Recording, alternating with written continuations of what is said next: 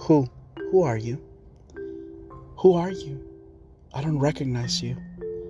A stranger now stands before me. But you say we were friends. You say we were more. But I don't remember. You say we shared a life and more than that.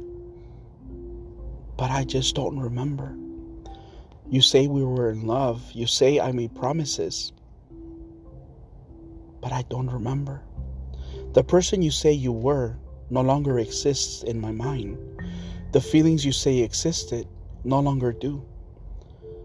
The face of the person I knew is no longer there. The eyes that brought joy to my life now no longer do.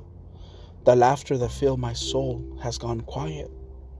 The name of the person I knew does not match the person I see. So, who are you?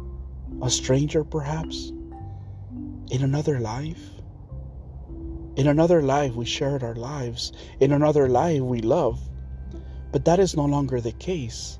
I am not the person you're looking for, the person you remember.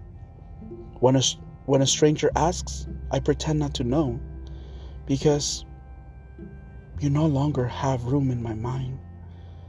You no longer have room in my heart. You no longer hold my happiness in your grasp. So, who are you? It is not me. You are mistaken. I never knew you. We never shared. I don't remember.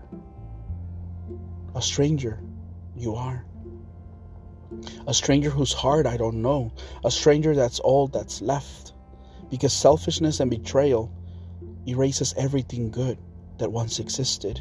Because taking for granted love and care will erase every trace, wipe them out of existence.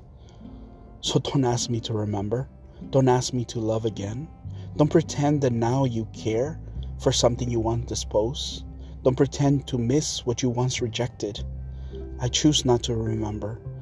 I choose to forget that we were happy together, that we share love and much more, that we once belonged to each other. So leave. Do not come back. I no longer know you. I no longer love you. And if I ever did, I take it back.